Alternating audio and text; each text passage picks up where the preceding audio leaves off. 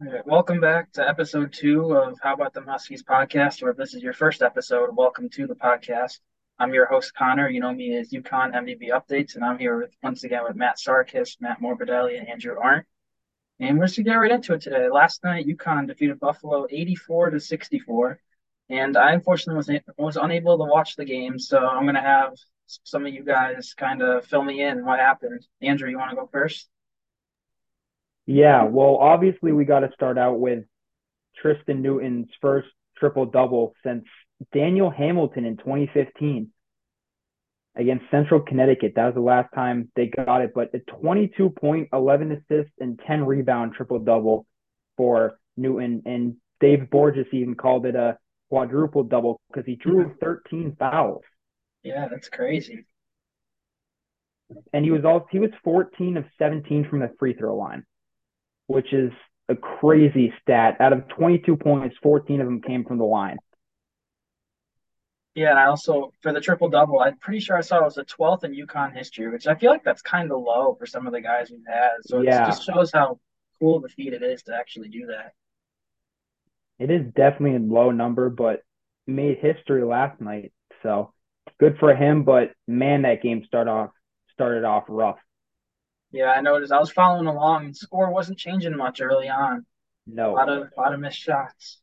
We were losing for the first time this season, but we shot 44% from the field, is 28 of 63, and then 6 of 23 from the three point line, which is 26%, which is not not great. But I'll let Sarkis get into a couple of details that he saw too. That was just what I saw. Bad, bad shooting. Yeah, so there was a slow start, and it took a couple turnovers, and it, they're pretty unforced turnovers, and we got a couple easy buckets off of it. And I think that's where this team is going to be good is getting out and running in transition because they're pretty positionless, especially with Hawkins and um, Jackson back out there. So it took them to string a couple stops together, get out running. And once they did that, they're able to, you know, get some points on, get a big lead. And um, one guy I want to point out in specific was Clingan. He had another big night. He didn't miss again and I wouldn't call it a big night, but his production has just been so consistent. He had 11 points, eight boards, two blocks.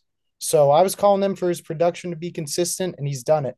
So um, that was another guy who did good. And just another thing about the game was the shooting. It started off really slow too, and once they saw a couple go down, and not by any means was it a good shooting game, but I think this team could heat up, and I would like to see they had one bad shooting game, one good shooting game, then another bad shooting game. And I would like them to leave that in these tune up games because, you know, I was, uh, they, that can't be a theme all season where they're inconsistent shooting. It's just a little side note here. I don't know if it really matters, like a conspiracy, but first game Stonehill, they struggled a little bit. XL Center shot really good at Gamble versus Boston, and now really didn't do so well against Buffalo back at the XL. So I don't know if that's really the case, but could be. I think you're onto something. I think we need to reschedule every game to Gamble. Yeah. Matt, what do you got from the game? Uh, from this game, for a game that we shot so poorly, and uh, I honestly just thought it was a it was a pretty successful game uh, in every other stat. Um, we shot very poorly, especially in the first half. Uh, we shot three of sixteen, which is good for nineteen percent. Um, but Buffalo uh, defensively is a very good defensive team. Coming into the game, they averaged 14 and a half steals a game, which I felt like our backcourt and everyone did a very good job at uh, fighting against and sort of uh, being composed. They had a very good composure to them, even though they weren't hitting shots. You know, you could tell that that we were the better team. I could say the entire time. Um, I, I never really had that doubt. Uh, two of the guys that they were uh, hyping up were Curtis Jones and Zid Powell uh, for the defensive skills. And, you know, they had a very good game last game. Uh, we held them to four combined points in the first half, which I thought was a huge difference maker. Uh, you got to shut down their best players, and I, I never saw them had a chance to get going. To get going, I thought they were in the game mainly because we couldn't shoot ourselves out of anything. We stood no chance if we just kept taking those shots and missing them there was no there was nothing coming out of it until we checked in Joey Calcaterra, and he scored 10 points. He shot four six in the first half. And, you know, I feel like him coming in uh, kind of changed the energy. Uh, you could just see it on his face. I don't know if anyone else noticed it. He just looked like locked in the whole time. He's got that swagger in him. Yeah, I don't know. I really like him. I, I was watching him and I was like, damn, like he he really wants to turn this thing around. He came in, he hit a few threes. He had 10 points in the first half, two of four from three, which uh, we really needed to get going. And, you know, when he came in, he started hitting them. I saw the team just flip around and, you know, just kind of follow his lead. Yeah, Joey, he went three for five from three the whole game. Rest of the team, three for 18 combined. So a huge spark beyond the arc when the team was struggling.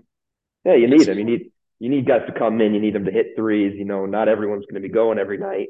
Uh, but it's also not going to be like last night where nobody else is going. But you know, big big difference maker.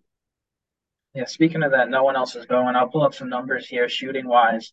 Tristan Newton, he had the triple double, but he was 4 of 14 from the field, 0 of 5 from three. Nahiem Alleyne, 1 of 7 from 30. He's the guy you really want making those shots. Uh, other than that, those those are the two guys. Sanogo, 4 of 11 from the field. We'll get to him in a little bit. He didn't have his greatest game, but it wasn't poor by any standards.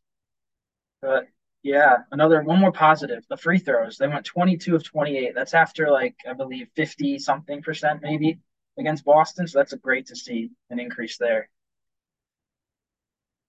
Let's keep it moving to Sanogo. Anyone have any comments about his game? Yeah. Um I want to talk on that. So last podcast I remember saying where Sanogo needs to improve is passing out of a double, making the right read out of a double. And that's where this team, that's where he advances. And I said, I remember saying, he made a nice pass out of a double against BU. It looked like something new. I think he'll be able to do that this year. And he actually didn't have a single assist this game, which, you know, he's our best player. And when your best player is getting doubled, he should end up with an assist or two. And he was doing that thing where he just forces up shots. So I think that needs to be addressed. How do you address it? I don't know. I'm not a basketball coach. I talk about it, but I think that needs to be addressed. And um, it was kind of what we were seeing last year with him, and uh, he needs to get a little better with that because when you're being doubled, someone's open. Yeah.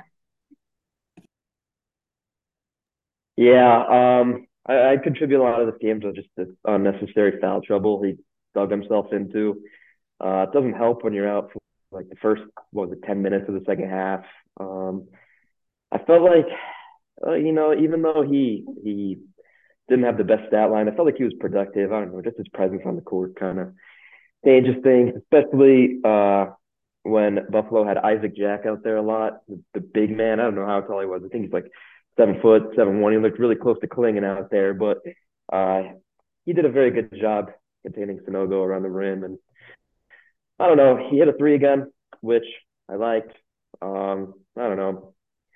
Overall, kind of meh performance. You know, you want to see more, but you know, not too much to complain about besides the foul trouble.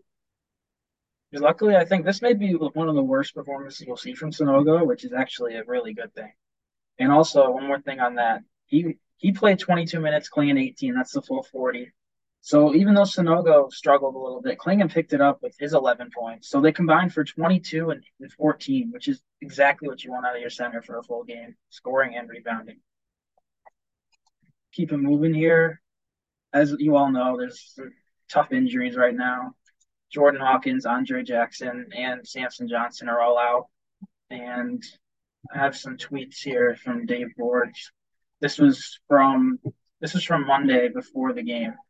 It said Hawkins was close to returning today. Jackson may be cleared for live play tomorrow, which is today, and both possible for Friday versus UNC Wilmington. And Hawkins had increased his workload. Jackson was close to going live, and Johnson, quote unquote, weeks from playing. So all of them have different timetables as of right now. Andrew? I think we're going to see uh, Jackson back. What's today? It's Wednesday. So he'll be back Friday against UNC. I think we'll see him back for maybe 15 minutes or so. Um, maybe we'll see Hawkins for 10, but we'll both see them starting and being productive against Delaware State on Sunday. But as much as this really sucks to say, I don't think we're going to see Samson until conference play. Yeah. And that really hurts to say. Yeah. Seeing a boot means it's probably worse than we initially thought. So Yeah. yeah, conference play month away. I feel like that's a realistic timetable. Matt Sarkis.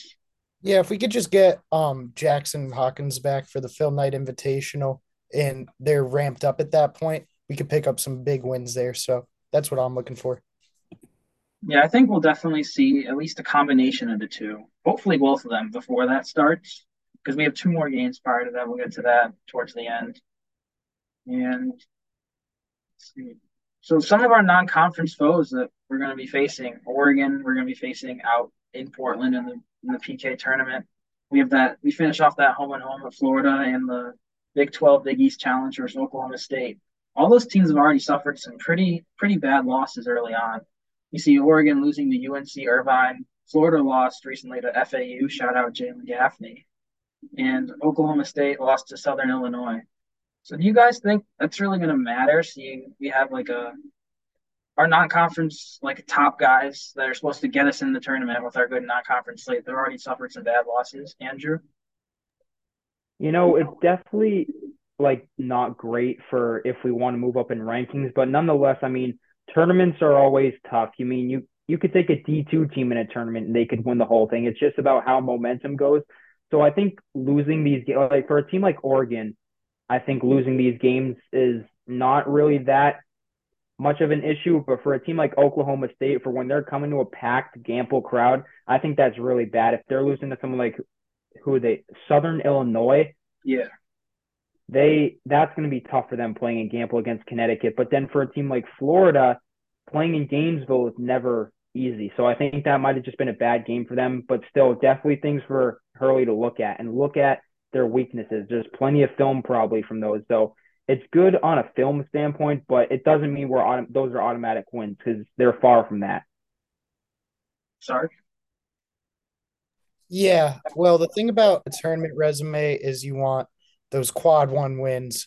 And I think if we were to play Oregon or Florida before then, or Oklahoma State or or Oklahoma State, if we were able to play them like next game, it wouldn't be a quad one win because they had some bad losses.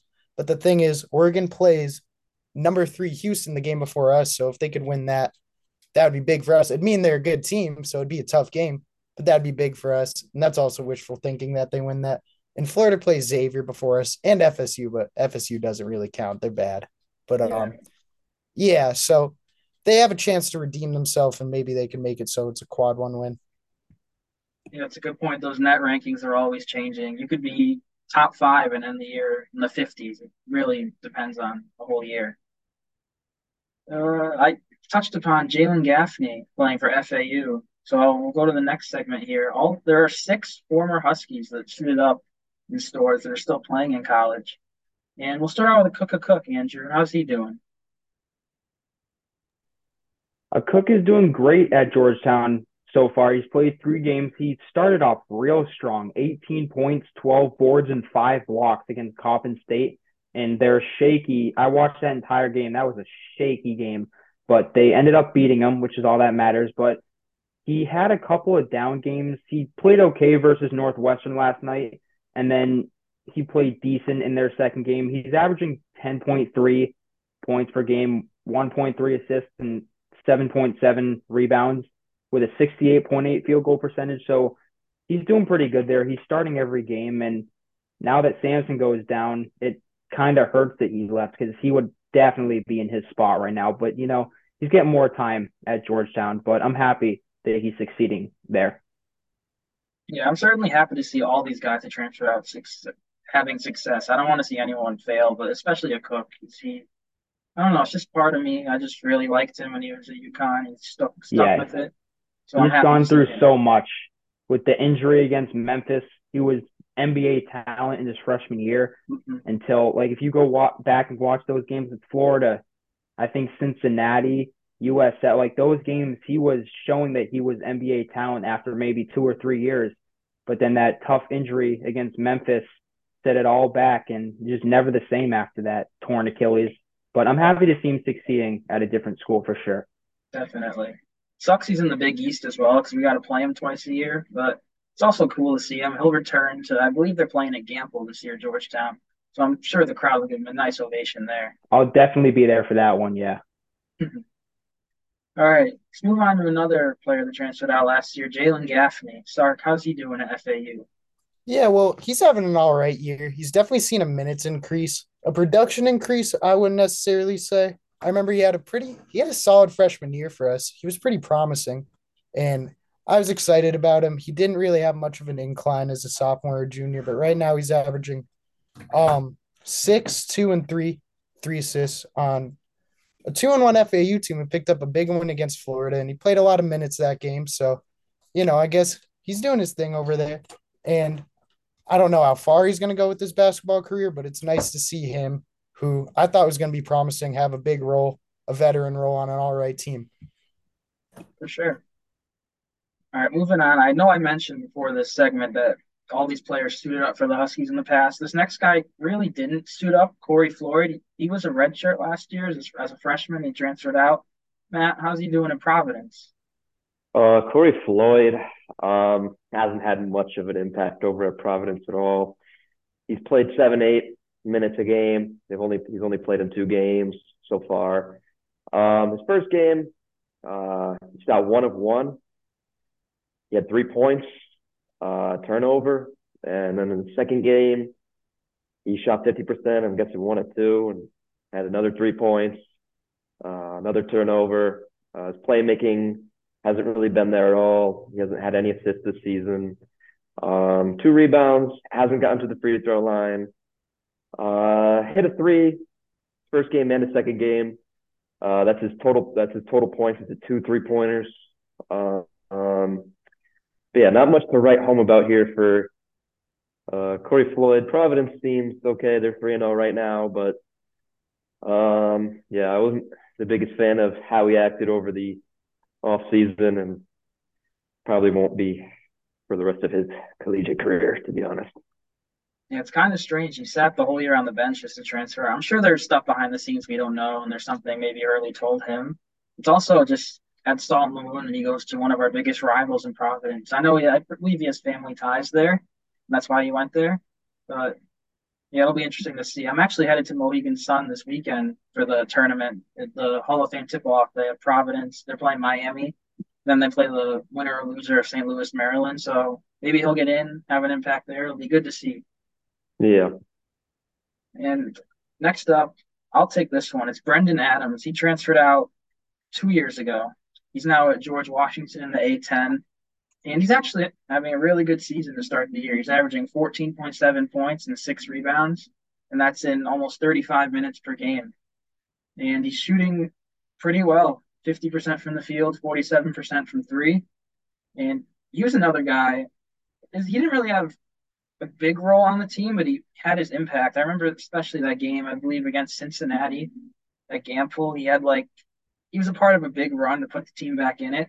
I think it was like a 10-0 run. He hit a couple threes. He always had that spark off the bench. And also another player transferred out. He played a little more than Floyd. He played like one game as a Husky, Javonte Brown. He's now at Texas A&M, and he's not doing much either this year. He's he only he only appeared in one game out of their two. He scored four points and six rebounds in garbage time. And that was after last year. He actually made a couple of starts, the seven footer. So, yeah, he, not really too much emotional attachment to Javonte Brown, but not the same could be said for Brendan Adams. And there's one more here. I'm going to go Stark back to you. Rahsool Diggins, former top recruit. Yeah. Speaking of not much emotional attachment, let's talk about Rahsool Diggins. He uh didn't see much playing time as a freshman. You saw like a minute a game. I don't know what he averaged a point, and he transferred out to UConn's uh, less successful little brother UMass, where he's seen a big minutes increase. He went up from um five minutes a game, so I guess he averaged five minutes a game at UConn to 17 and a half. And he's averaging four points and two and a half assists, which is it's like solid production for a young guard. And he's seeing big minutes. And uh yeah, it's just another one of those guys out of that convoy of guards who transferred out. I really wonder what Dan Hurley said to the guards. Maybe it was something like, I'm bringing in four talented guards out of the transfer portal, but yeah, it's peculiar. Definitely. Peculiar is a good word for it. Let's move on. We got kind of not a weird schedule, but early on to play two games in three days is kind of out of the ordinary, as opposed to playing you play that many games in a um like a multi-team event like the PK tournament. We got a game Friday versus UNC Wilmington, and on Sunday against Delaware State. And UNC Wilmington, they on opening night they played the number one Tar Heels. They actually played them pretty close. It was like a two point game at halftime at Chapel Hill. Ended up like a ten or twelve point game. And Delaware State, I don't know if you guys saw, but they were actually up at the half against Nova a couple nights ago. So two games you probably should win, but also two teams that have shown they can hang with some of the best of the best. Andrew? Yeah, I was definitely going to say that is don't take these for granted though, because, you know, as we've seen with the three losses with the teams we play next and even Nova lost, anything can happen in these, these, we'll call it practice or tune up games. You know, like UNC Wilmington, 830 at Gamble, that's they're going to become in ready to play. And we can't take these ones for advantage because these are ones we start out 5 and 0 going to that tournament. We should be in the top 20, I'd say, by that tournament, which would be pretty huge. And by the way, for the tournament, I saw we have five to one odds to win it. And that's the third best out of the, I believe, eight teams that are in it. Yes, I have the odds pulled up right here. North Carolina is top, and then us yeah, Alabama are tied for next best. Then it goes Nova, Oregon, Michigan State at sixth best odds. I don't know when these odds came out, but I feel like they but just after last night, yeah. Yeah, they Ooh. just beat Kentucky last night, and they play Gonzaga really close. So I, I will move up for sure. Definitely, Matt. Uh, the five to one odds for us to win the tournament. I mean, I don't know how how how likely it is to happen. Um, I don't know. I feel like a lot of our guys come in, you know, they're brand new. You know, they're learning how to play together. Uh, the one thing that is carrying over with me the most from last game is definitely how together they all were. Uh, the togetherness for a team that has not really played together at all is a big, big uh, Dan Hurley thing. Dan Hurley loves to get these guys riled up. Um, so yeah, I mean, as long as they uh, stay together, we get some more production from some guys who haven't really shown it yet or have struggled. You know, we see the talent is there. We see everything's right in front of us. Um, we definitely need to sink our threes. That's for sure. Um, winning this tournament is realistic. It's a realistic thing, but uh, we definitely need more production uh, from guys who have not yet shown it. Yeah, in a tournament like that, you see the name like UNC number one in the country. Some people might not want to face them, but I want to see how we match up against Carolina and see if we can beat them and how close we play them. So, yeah, Andrew, add something. I was just gonna say, yeah, like for a tournament like that, like it's really a thing for these guys to really get used to playing with each other. You know, they're going. Where's the tournament? It's in Portland, Oregon. So they're going all the way across the country with each other for the first big tournament that they're playing in together. We need a guy like last year, Polley off the bench in that Auburn game. He dropped like 27 points, put that thing in the double overtime. We need somebody like that. You know, if somebody's clearly struggling, we need somebody off the bench, especially if we have our team almost healthy besides Samson.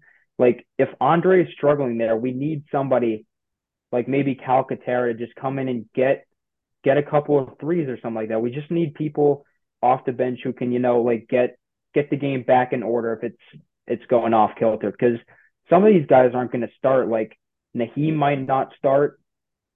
Um, Diarra definitely probably won't start. You know, so we're going to need these guys to come off the bench and provide a spark.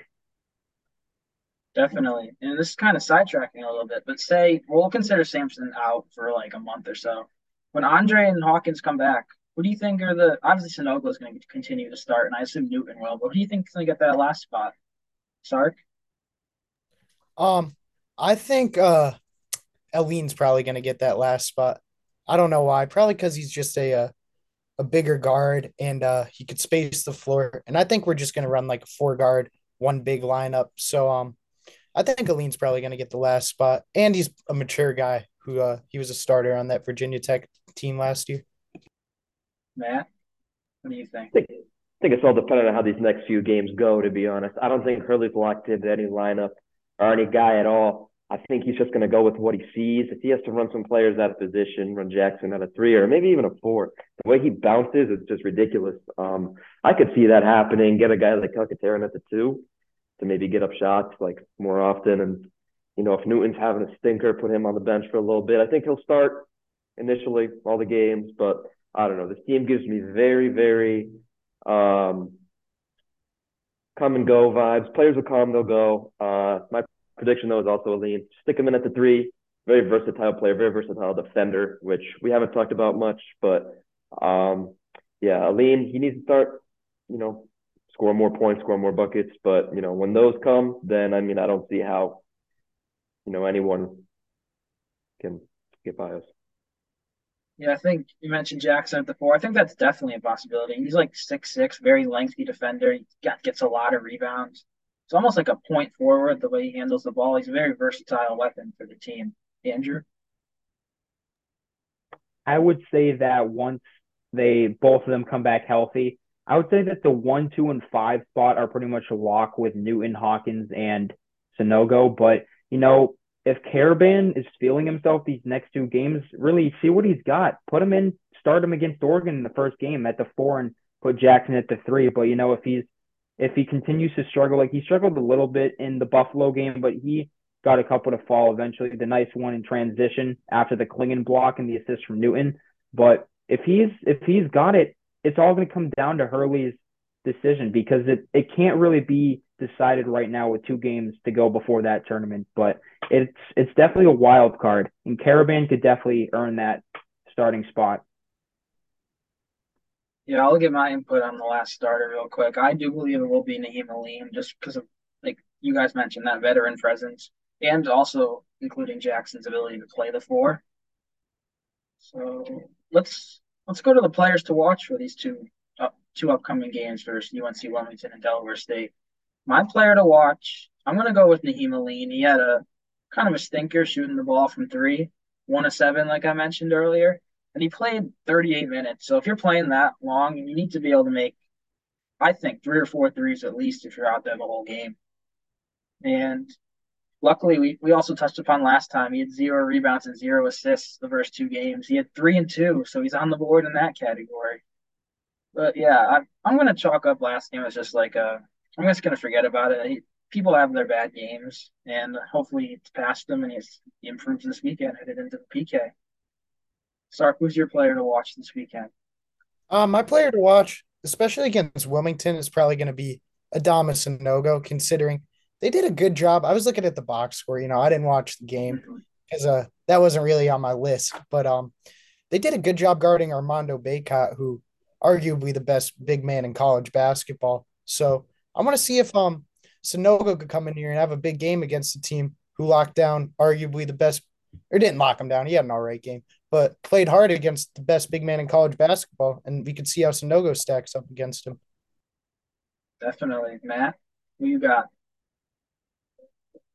Uh, my player to watch for uh, opposite reasons is Hassan Diarra.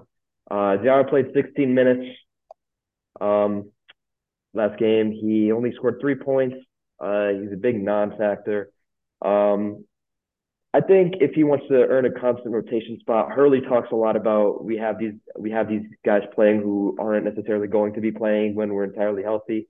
I think that's a direct Hassan Diarra reference. Um, he hasn't impressed much in his first few games. Uh, yeah, I, I, mean he has to come out. He has to have some pretty solid games coming up in order to you know solidify a spot in, his, in this rotation. Uh, and if he does play good, you know maybe that'll cause a little bit of controversy in the backcourt. Andrew.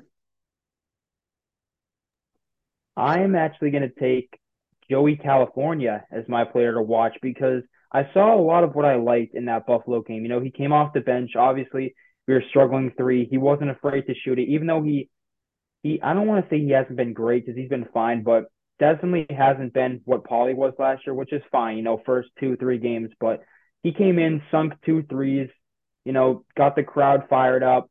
And then he even, I liked seeing him take it to the basket because I thought that he was just going to be primarily a perimeter guy, but he took the ball to the basket last night, which is what I really like to see. And I think he's definitely a guy who can provide a spark off the bench for us if we really need it. So he's my guy to watch for these next two, especially heading into the PK tournament. Yeah, for sure. You see, I seen the box score 32 minutes. I believe Diarra he was in some foul trouble, right? Yeah, that's why he only had the 16. But I don't think you're not going to see Joey Calcaterra 32 minutes every night. But it's good to see in those extended minutes he had that great production. And have, we're going to wrap up here soon. We have a couple of just quick notes. It's not really a big deal, but third straight year we're in the top 25. It's kind of a cool accomplishment seeing where we were in the AAC. Any comments on that, anyone? Yeah, yeah, we I would say we are way past the days of Sidney Wilson's and you know guys like that being big impact players for us. You know, I love the guy. He was one of my favorites when he was here just because of his pure athleticism. That shot he hit against Wichita. Uh, but I mean, you can't have him started. To be completely honest, I don't know where he went. Where he, it was not even close to the level that UConn's on. Uh, but I mean, those players that we had during those years, honestly, were very, very big for our program. You know, Jalen Adams of the world, Christian Vitals, all three Gilberts.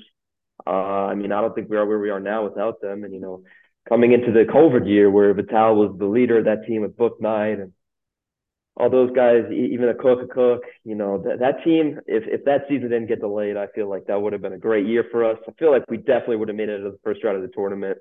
Um, I feel like that kind of set us back. But uh, yeah, I feel like going forward now, I feel like we should be ranked every year. Hurley's a good enough coach to get us there. Uh, I, I see no problems going forward.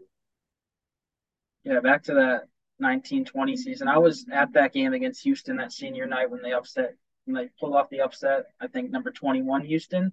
I thought for sure we are going to go on a run in the AAC tournament, and less than a week later, the season's just over. So that was unfortunate. And also, Adama Sanogo won Player of the Week in the Big East, which I'm not gonna say that's expected, but he had a couple great games, especially against BU. And Alex Karaban, Freshman of the Week, he had a couple of good games as well. Anything on that? Yeah. Um, thing about Karaban, he's just so solid for a freshman. He's a really mature player for a freshman, and uh, he's just going to be consistent for us, even if his shots aren't falling. He's just going to be consistent. He tends to be in the right place, make the right rotations, and he'll probably give you good 10 a game because he's super under control. So uh, that's just how I feel about Karaban. And Sanogo is great too. For sure. All right. Do you guys have anything else? I think that pretty much wraps up Andrew, you got something real quick for me? Yeah, I was just gonna say I've been a real big fan of the freshmen this year as opposed to last year. You know, obviously very deep team last year. You know, guys like Samson weren't gonna play over guys like Whaley and Polley, and then the guards weren't gonna play over RJ and Reese, and Hawkins obviously won that freshman spot. But these two so far have been really special, and I think this is really showing Andre Jackson's quote, you know, only the strongest survive after they lost eight players. Obviously, some graduated, some for the draft, but more importantly, four, I believe, transfers from last year. Yeah, four people transferred out last year. But that's definitely showing only the strongest survive because this team, this team looks like their chemistry is already really good, and they look like they're going to make runs this year and be one of the best teams in college basketball. So that's I've really liked what I've seen this year from the team. I'm really excited for this next two games and then into the tournament, which I think if we win that, that makes our confidence go up a hundred levels. For sure. Matt, last thoughts here? Yeah, I was just going to react to something that Andrew said about the four transfers. Um, there were a lot of questions, you know, over the off season about whether you know this is an issue on the inside, a coaching staff issue, a player issue, whether or not they got along. There, there were a million questions, and I don't know. I found myself getting upset about it. I found myself wondering, you know, where they're going to go, if we're even going to compete at all this year. Because when you have this many open spots on your team and this many open scholarships, you really wonder about how much quality you can get in when you know recruiting's over and you're left to your your devices, just transfers and you know picking up who you can get. And I feel like Hurley has done a fantastic job at just bringing in the necessary pieces to compete. Uh, I don't see any weak spots. I'm going to be honest. Um, you know, the shooting comes and goes. they're they're college players. They're not professionals. You know, you expect them to hit their stride and fall out of it. The good thing about them all being sort of out of it now is that I plan for them to hit it at the same time. And once they get into a stretch where they're all hitting, you know, it's going to be a great sight to see. Yeah, uh, basically, just I uh, applaud Hurley for the guys he's brought in, the versatility he's brought in. I, I feel like he's just done a great job building this team. Yeah, it hasn't looked perfect so far, but it's been pretty good, pretty damn close. So I think that'll do it for episode two of How About Them Huskies. Thank you guys for tuning in, and you can look for another episode Monday recapping the two games this weekend. All right, thank you.